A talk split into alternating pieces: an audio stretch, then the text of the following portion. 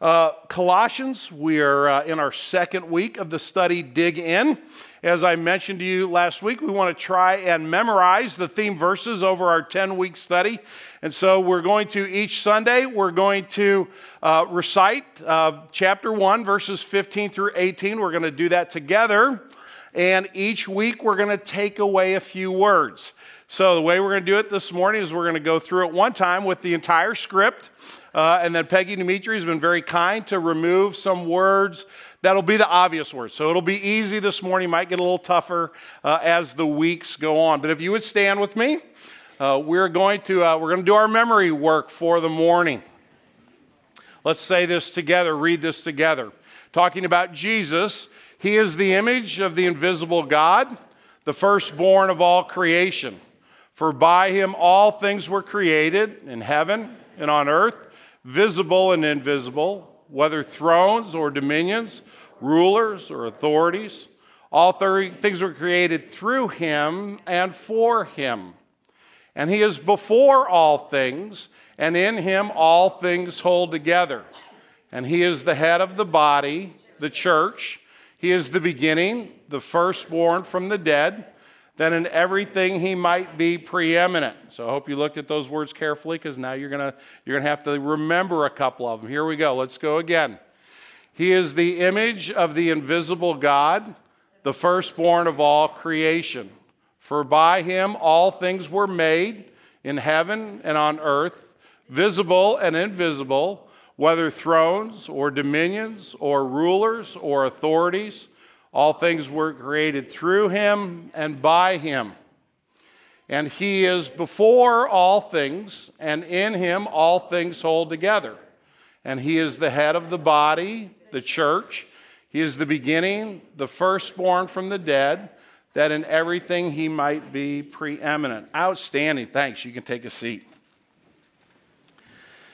In uh, Steven Spielberg's compelling movie, Saving Private Ryan, uh, there's a scene towards the end of the movie where uh, the, the platoon of men who have come to, to find uh, James Francis Ryan and, and get him out of harm's way, uh, several of them uh, have been shot and wounded or killed. And as the movie is coming to an end, the captain who has led the platoon has also been wounded.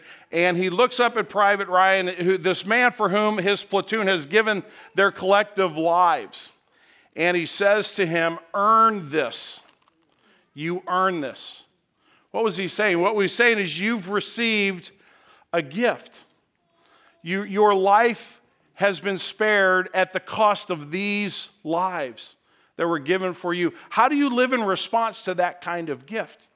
How do you live in a, in a way that's worthy of someone giving their life for you? That's what Spielberg what was about in that particular part of the movie. He was emphasizing uh, the glory of the, of the sacrifice now was being passed on to the one who had been spared. And that man then bore a responsibility for the rest of his life to honor that sacrifice. Colossians chapter 1, this morning I'm going to read verses 1 through 14. You can follow along in your Bible or on the screen. Hear the word of God.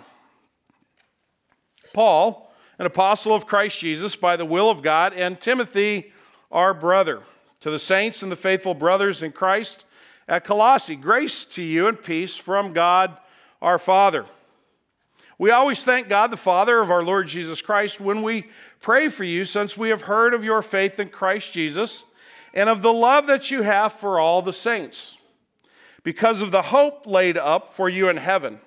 Of this you have heard before in the word of truth, the gospel, which has come to you, as indeed the whole world it is bearing fruit and growing, as it is also as it also does among you, since the day you heard it and understood the grace of God in truth, just as you learned it from uh, Epaphras, our beloved fellow servant. He is a faithful minister of Christ on your behalf and has made known to us your love in the Spirit. And so, from the day we heard, we have not ceased to pray for you, asking that you may be filled with the knowledge of His will in all spiritual wisdom and understanding, so as to walk in a manner worthy of the Lord, fully pleasing to him, bearing fruit in every good work and increasing in the knowledge of God. May you be strengthened with all power according to his glorious might, for all endurance and patience with joy, giving thanks to the Father who has qualified you to share in the inheritance of the saints in light. He has delivered us from the dominion of darkness and has transferred us to the kingdom of his beloved Son, in whom we have redemption, the forgiveness of sins. This is the reading of God's holy and perfect word to him alone. Be glory. Let's pray together. Father, when we think of the grace and the mercy that you have given us through the Lord Jesus, through his sacrifice, through his suffering and his death on the cross on our behalf for our sake, uh, we are humbled. We are astonished. When we look at our lives with all honesty and all candor, we see the brokenness. We see the darkness of our own hearts, much less the darkness of the world around us. And in the depths of our soul, Lord, we all really do know we need a Savior. Whether we acknowledge it or not, whether we pause long enough to reflect on the condition of our hearts and our minds. Father, we come to this place all needing the same thing. So, Father, we pray that the Savior would speak to us this morning. We pray that he would teach us. We pray that he would reveal himself to us, perhaps for the first time, uh, maybe for the thousandth time. But we need his word in our lives. We need the truth to speak to us. We don't need to hear what the preacher has to say. He's just a man, like anybody else. His word isn't any more important than any other person's. But the word of God, truth that abides forever the one thing in the, in, the, in, in, the universe that actually has the power to change our hearts, our disposition, our attitudes. That is what we need. It is that for which we pray. In Christ's name, amen.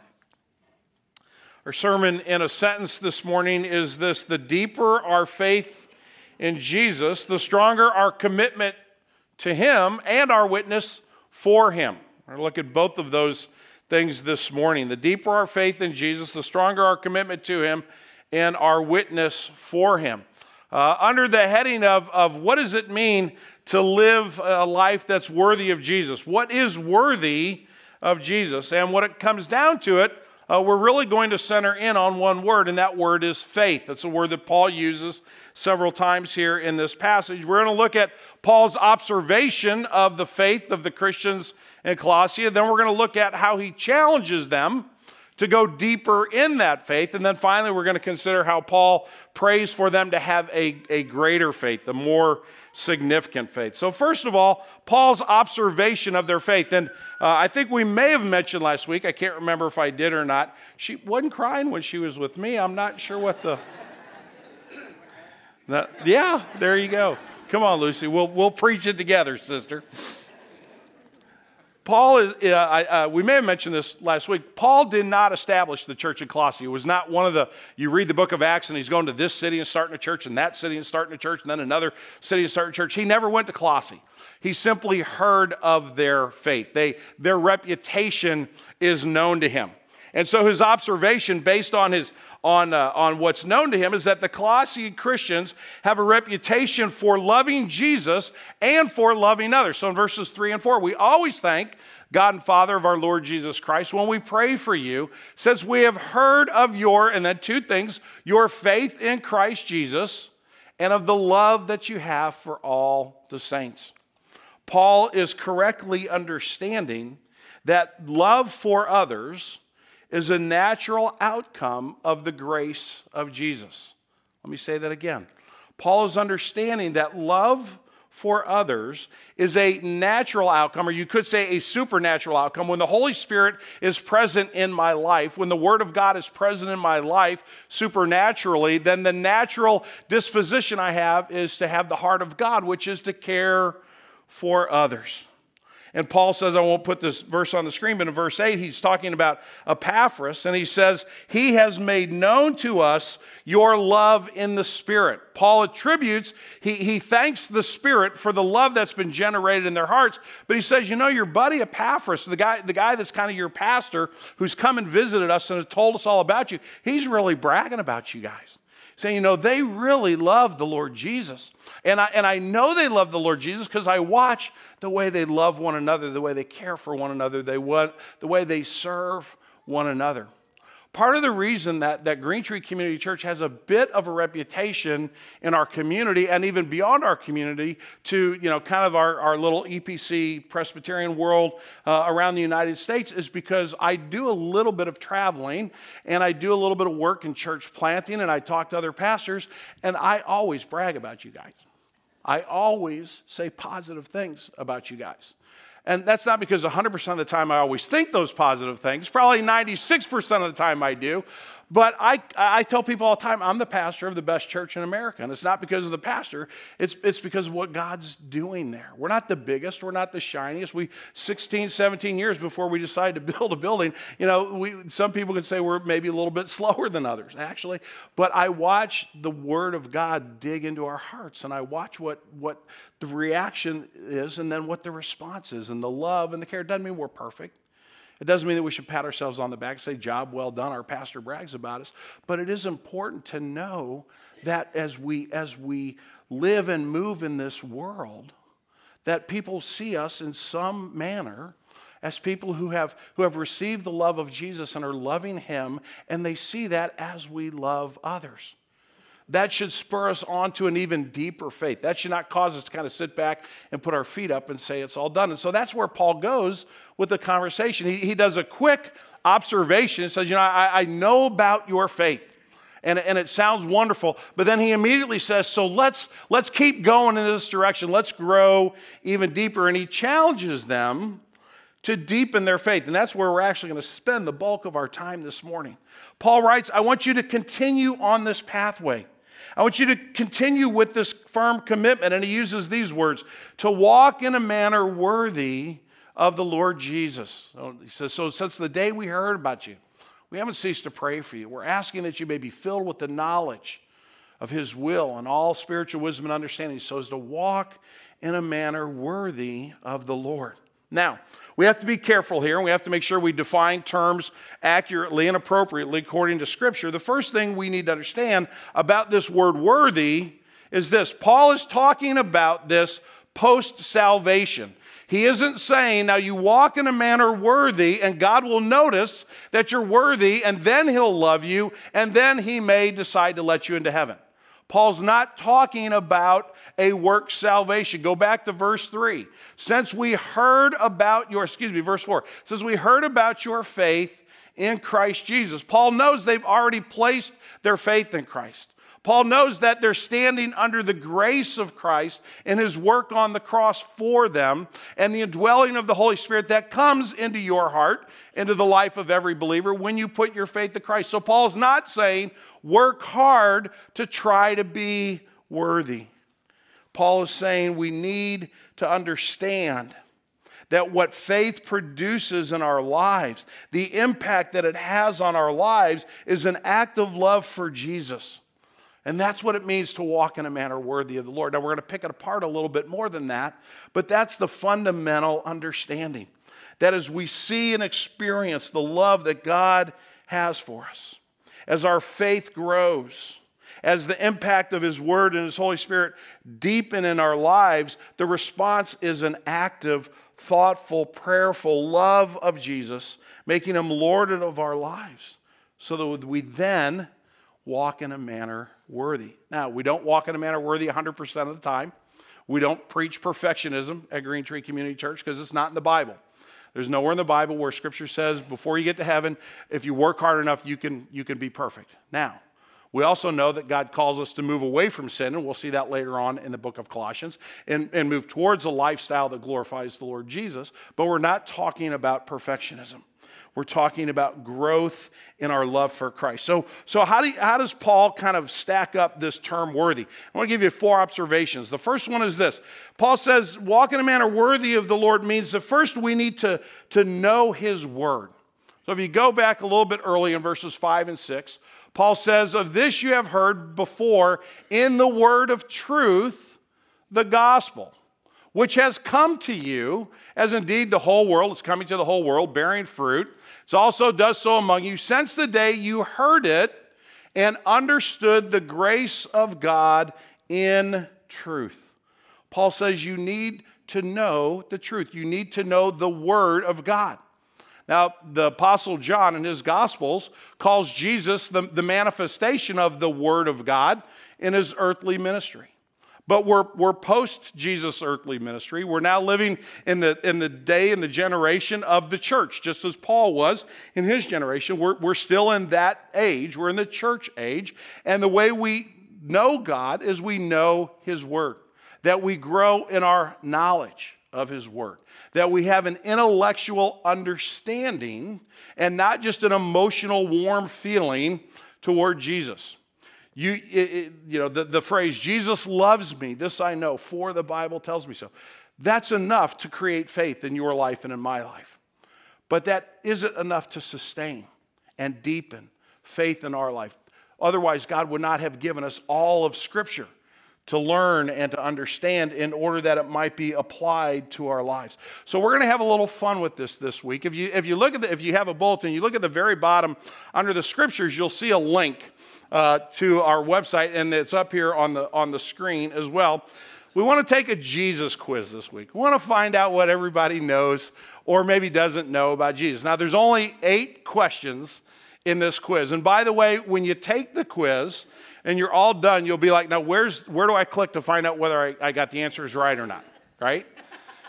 you got to come back next week to get the answers, right? Okay, that, that's kind of a good marketing plan, isn't it? Uh, actually, what we're going to do is, is when, you, when you get back next Sunday, is we're actually going to have uh, Tom Warner's creating a handout that has some detailed teaching on those eight different questions. So not only will you, will you know what the answers were, but you can go deeper perhaps, in your understanding of the Lord Jesus. So do us a favor. Uh, it take you three minutes. Take the quiz uh, this week, and if you can't wait till Sunday, you're just dying. You can shoot me an email, and, and maybe I'll, I'll, I'll, I'll check your work for you. But the notion here is that if we're going to walk in a manner worthy of the Lord, we, we've got to have some head knowledge. We have to understand what that means. We have to worship God daily with our minds by knowing Him. That, that's foundational for walking in a manner worthy of the Lord. The second thing Paul says to walk in a manner worthy of the Word is not only to know His Word, but also to know His will. Look at, at verse 9. We heard about you. We haven't ceased to pray for you, asking what? That you may be filled with the knowledge of His will the knowledge of his will in all spiritual wisdom and understanding. Probably the question I get most as a pastor in one on one conversations is something along the lines of Pastor, I've got a, this decision I've got to make. Tom, I'm not sure about should I take this job or should I take that job? Or Tom, I, I really think I'm in love with this young woman. I, I think I want to ask her to marry me, but I'm, but I'm not quite positive. Or I, I need to know how to handle a situation in my marriage. Or I'm dealing with something at work and I just need to know God's will. Could you just could you just give it to me? And those are a moment where the, the pastor looks at you with a smile on his face and, and, he, and he's being very kind, he's being very thoughtful, he's trying to look like he knows something. Inside, he's really, really scared. because now you're asking a pretty important question What is the will of God? And yet, Paul says our prayer is that you would be filled with the knowledge of his will through spiritual wisdom. In other words, spiritual wisdom is simply knowledge applied in a way that glorifies God. But I would say this if you look at Scripture carefully, if you're a student of Scripture, you can find all kinds of truth there about God's will for your work. You can find all kinds of truth in Scripture about God's will for the way you engage in your marriage. You find all kinds of teaching for how your family should live, or if you're single, how you should live as a, as a single person, as a follower of Jesus. Much of the will of God is written for us right here on the pages of Scripture. And so, for us to understand that and apply it to our lives begins to answer questions. I'll give you just a really simple, practical example of this in the corporate life of Green Tree. We're sitting in a brand new building, right? How did we get here? How did that decision making process kind of bump along until, you know, last October we moved in the doors? And I don't have time to tell you that entire process, but I can tell you it began with prayer. And I can tell you it was fortified with a study of God's Word and, and with looking around us and saying, what exactly does God have for His church in this world? And, and how do we best follow God?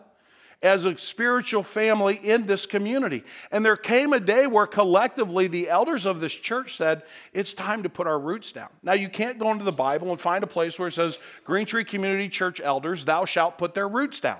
You're not going to find that verse in the Bible, but what you will find is verse after verse calling the people of God to be a witness for Jesus in their generation and to tell the next generation and the next generation about the glory of God.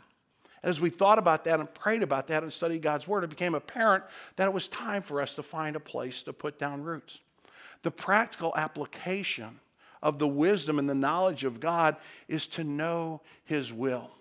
To know His will is to walk in a manner worthy of the Lord Jesus. To know His Word, to know His will, but also, Paul says, I want you to know His work. Look at verse 10 if you would. So walk in a manner worthy of the Lord, fully pleasing to Him, bearing fruit in every good work and increasing the knowledge of God. We'll come to that last part in just a second. Worthy uh, of the Lord means to know His work. So, said there's a quiz online this week, and there is. We're going to do a totally different quiz for the next couple minutes. You're going to see uh, an image on the screen. Name the artist. Just call it out when you see it. Let's go to the first one. Norman Rockwell. That was a pretty easy one. Second one? Vincent Van Gogh, Starry Night. All right, y'all are two for two. That's pretty good. We, we, got, we got one more here. Yes, art, art history major right over here. George Caleb Bingham, who was from from Missouri, right? A lot of his paintings are on are on the river. So he threw in a little bit little bit tougher one. So some of us know our artwork a little better than some of the rest of us, right? How, how did, uh, how did that answer just kind of jump right out? Probably because she studied a little bit. Probably because she saw a, a, a, display of that and spent some time in an art museum. But she did something to, to learn that. And Paul says if we're going to walk in a manner that's worthy, we need to know the work of God. So think about that. Uh, go, could you back up one slide to Van Gogh? So uh, Tom Warner, I think, put this up in, a, in one of his sermons in the last year or two. I think, it, I think it was Tom that used it. But Van Gogh is very distinctive. I mean, you just you, you can't really miss him. And I had a hard time picking which one of his, his portraits I wanted or pictures I wanted to put up here as pieces because there's so many of them that are just, I mean, they just kind of capture your imagination and you kind of tilt your head different ways, but you just go, that's Van Gogh. Jesus' work is very, very distinctive. It's very knowable. Jesus' work is full of grace, it's full of compassion, it's full of mercy. It's full of a longing that, that people who are lost and in darkness and broken by the weight of their own sin and the brokenness of this world would actually come to him for redemption. The work of Jesus, when you see it, couldn't be more clear. I'm going to read a, a, few verses for you out of chapter 3. I'm going to skip ahead just a bit. I'm not going to put them on the screen. Listen to Paul talking about kind of the descriptives of the work of God when he's telling the Colossians kind of what their lives uh, should reflect. He says, put on then. In other words, you're, you're, putting on somebody else's covering that they're providing for you. What are you putting on? You're putting on what God is giving you, you're putting on God's character as God's chosen ones, holy and beloved, compassionate hearts, kindness, humility, meekness, patience, bearing with one another, and if one has a complaint against another, forgiving each other. I don't know why it is, but we as Christians sometimes are the worst forgivers in the, in the world. We can't quite see our way clear to show compassion to others, forgiving each other as the Lord has forgiven you, so you also must forgive. Over all these things, put on love, which binds everything together in perfect harmony. Let the peace of Christ rule in your hearts, which indeed you are called in one body. Be thankful. Let the word of Christ dwell, richly in you teaching and admonishing one another in all wisdom, singing psalms and hymns and spiritual songs with thankfulness in your hearts to God.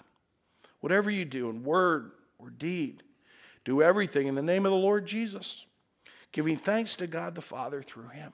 There's a, there, we're going to spend some time in that passage. Those works of God are very easy to spot. You can see them in your own life, and you can certainly see them in the lives of others. And if you're ever not sure, you're about to open your mouth and say something, you're, you've just written out an email and you're about to hit the send button, you're about to interact with a colleague or with a teacher or with a student or with a, with a spouse or with a child, and you're not sure, you're about to make a big decision, and you're not sure if it's glorifying to God, just answer this question. If I do this, I'm going to do this in the name of Jesus. I'm going to send this hateful email in the name of Jesus it might stop your finger right before you hit the send button. I'm about to explain to my spouse where that, why they're completely wrong and I'm completely right, and they better get it because I've just about had enough of them in the name of Jesus. It's an impossibility, right? Knowing the work of God is not hard, friends. It's being willing to apply it to our lives. There's, there's the challenge, there's the opportunity to be willing to walk in a manner worthy of Jesus is my hardest struggle. I'd much rather plow ahead in my own strength and my own wisdom. I got so mad at Cindy last uh, Sunday night after preaching last week. And, and, we had a terrible, awful 45 second inter- exchange. Now, it's because we've been married 34 years. It doesn't last any longer than that anymore. And then 10 minutes, we had, not even 10 minutes, so five minutes we had made up. But I was so ashamed my actions, my attitude, knowing what I'm going to stand up here and preach to you guys this Sunday and knowing that I have a hard time just doing it in my own life. But it isn't hard to spot. I didn't sit there for a minute and think, man, the way I just talked to Cindy, that was in the name of Jesus. Yeah, I'm pretty sure it was. No. I knew immediately my hypocrisy, my sin, and, and my guilt before the Lord. The work of Jesus is clear to see. And Paul says if you're going to walk in a manner worthy, you're going to know his word, you're going to know his will, you're going to know his work. And then lastly, you're going to know the Father. Let's come back to verse 10 for just a second. Paul says ultimately, at the end of the day, what's happening? We are increasing in the knowledge of God. And when Paul uses the, that name God, he means the Father, which is really cool because it means that the Father is not standoffish. God is not trying, to hold you at arm's length going, I'm kind of mysterious. You can't really, can't really know very much about me. Now, God is mysterious. And there's a lot of things we can't know about God this side of heaven, but there's a ton of stuff we can. I mean, this is a big book. And there's a whole lot of information here about the God who created you and me and the God who is saving us through the Lord Jesus Christ. Paul says, put all that together. Know his word, know his will, know his work, know the Father, and you will begin to understand what it means to walk in a manner worthy of the Lord Jesus. And let me make, make this point before we finish up with the third point. Knowing does not mean just intellectually understanding, right? It wasn't enough for me just to know last Sunday night I had messed up with Cindy. Right? Knowing means living it out. It's not just a comprehension of facts, it's a combination of knowing and active following.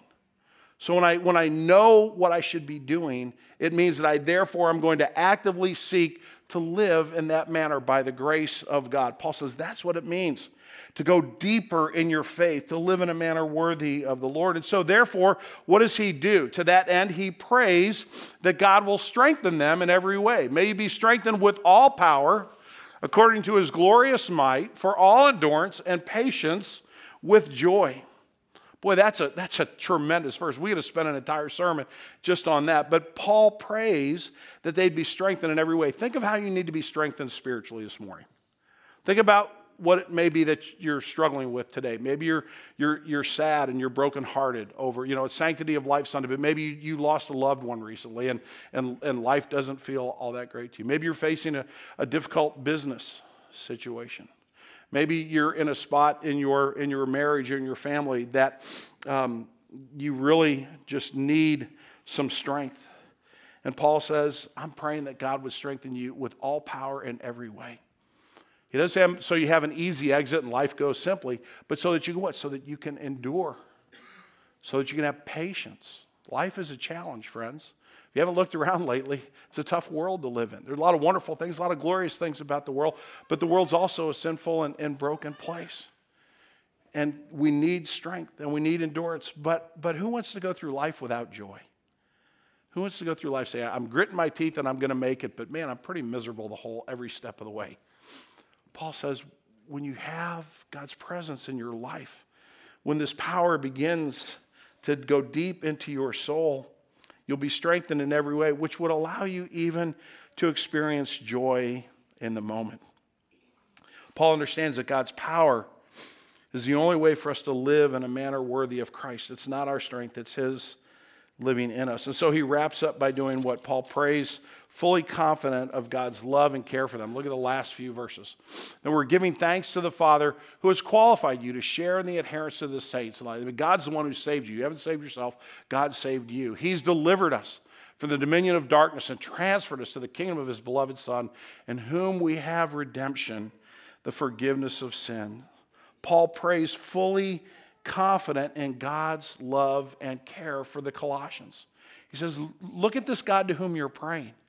Look at what he's already done for you in Christ. How much more will he now love you and care for you until that day that you're home with him? So I, I start out the sermon by uh, mentioning Spielberg's movie, Saving Private Ryan. And the captain is saying to, to young uh, James Ryan, You earn this. Uh, if you saw the movie, you know how it ends. If you haven't seen the movie, it's been out for like 12 years. So I'm sorry if I'm giving you, you know, you're like, oh, I was going to go home and watch it today. Thanks, you ruined the movie for me. Um, trying not to do that. I messed up last year with Justified's ending and sent something to a friend, I, but this one's been out a while. The end of the movie, now uh, the older James Francis Ryan is standing at the uh, cemetery in Normandy. And he's standing at the, at the grave marker of that captain who had died, you know, whatever it was, 40, something years before. And he's and, and, and Ryan's now an old man. And he's just, you know, he's just weeping, thinking about what happened. And his wife comes up because he's about to kind of fall down, and she holds him up, and he looks at her and says, "Tell me I've been a good man. Tell me I've been a good man." And she says, "You've been the best. You, have been amazing." And that is, yeah, I mean, they really wipe you out with this. Then the grandkids come running up, and you're just, oh, you're just boohooing, and you know, even me, a guy that doesn't cry very much. Um, if you're new, this happens on a fairly regular basis. But what was he saying? He was saying, Tell me that I acted appropriately based on the sacrifice that was given for me. I think that's a fair question, brothers and sisters. I think it's fair for us to say, How will we respond to the grace that was the gift of God in Christ Jesus? How will his love transform our lives. Not so that we'll be perfect people, not so we'll have every answer, but so that our hearts will be humble and thankful, filled with grace that's been given to us, that we would walk in a manner worthy of Him. Let's pray together. Father, I thank you for uh, Paul's first words in this letter to the Christians in Colossia. I thank you that he immediately takes us to the Lord Jesus he, he encourages them by saying, Hey, I've heard about you and I've heard great things. But then he says, By the way, there's, you're not home yet. There's a ways to go. And let, let's go together. Let's follow Jesus. Father, I thank you for birthing Green Tree Community Church. I thank you for giving us now, a, after 17 years, a home. But Lord, we're not done yet. It's a long way to go. We think about the brokenness of this world. We think about in our own community, our own city. Think about celebrating Dr. King's life tomorrow. We think about all the all the racial divide there still is in our community and how Green Tree can make a difference there. A long way to go. Father, we think about marriages that struggle. We think about people, next door neighbors. Think about folks in, in our own congregation who are facing difficult circumstances. There's a long way to go. So, Father, we pray that we would take that journey in your power and in your strength, that we would know your word, understanding your will, recognizing your work, knowing the Father, in order that, that we would be in relationship with you in love and in thankfulness, but also, Father, that you would use us to make a difference in this world, that others would know Jesus. We pray in his name. Amen.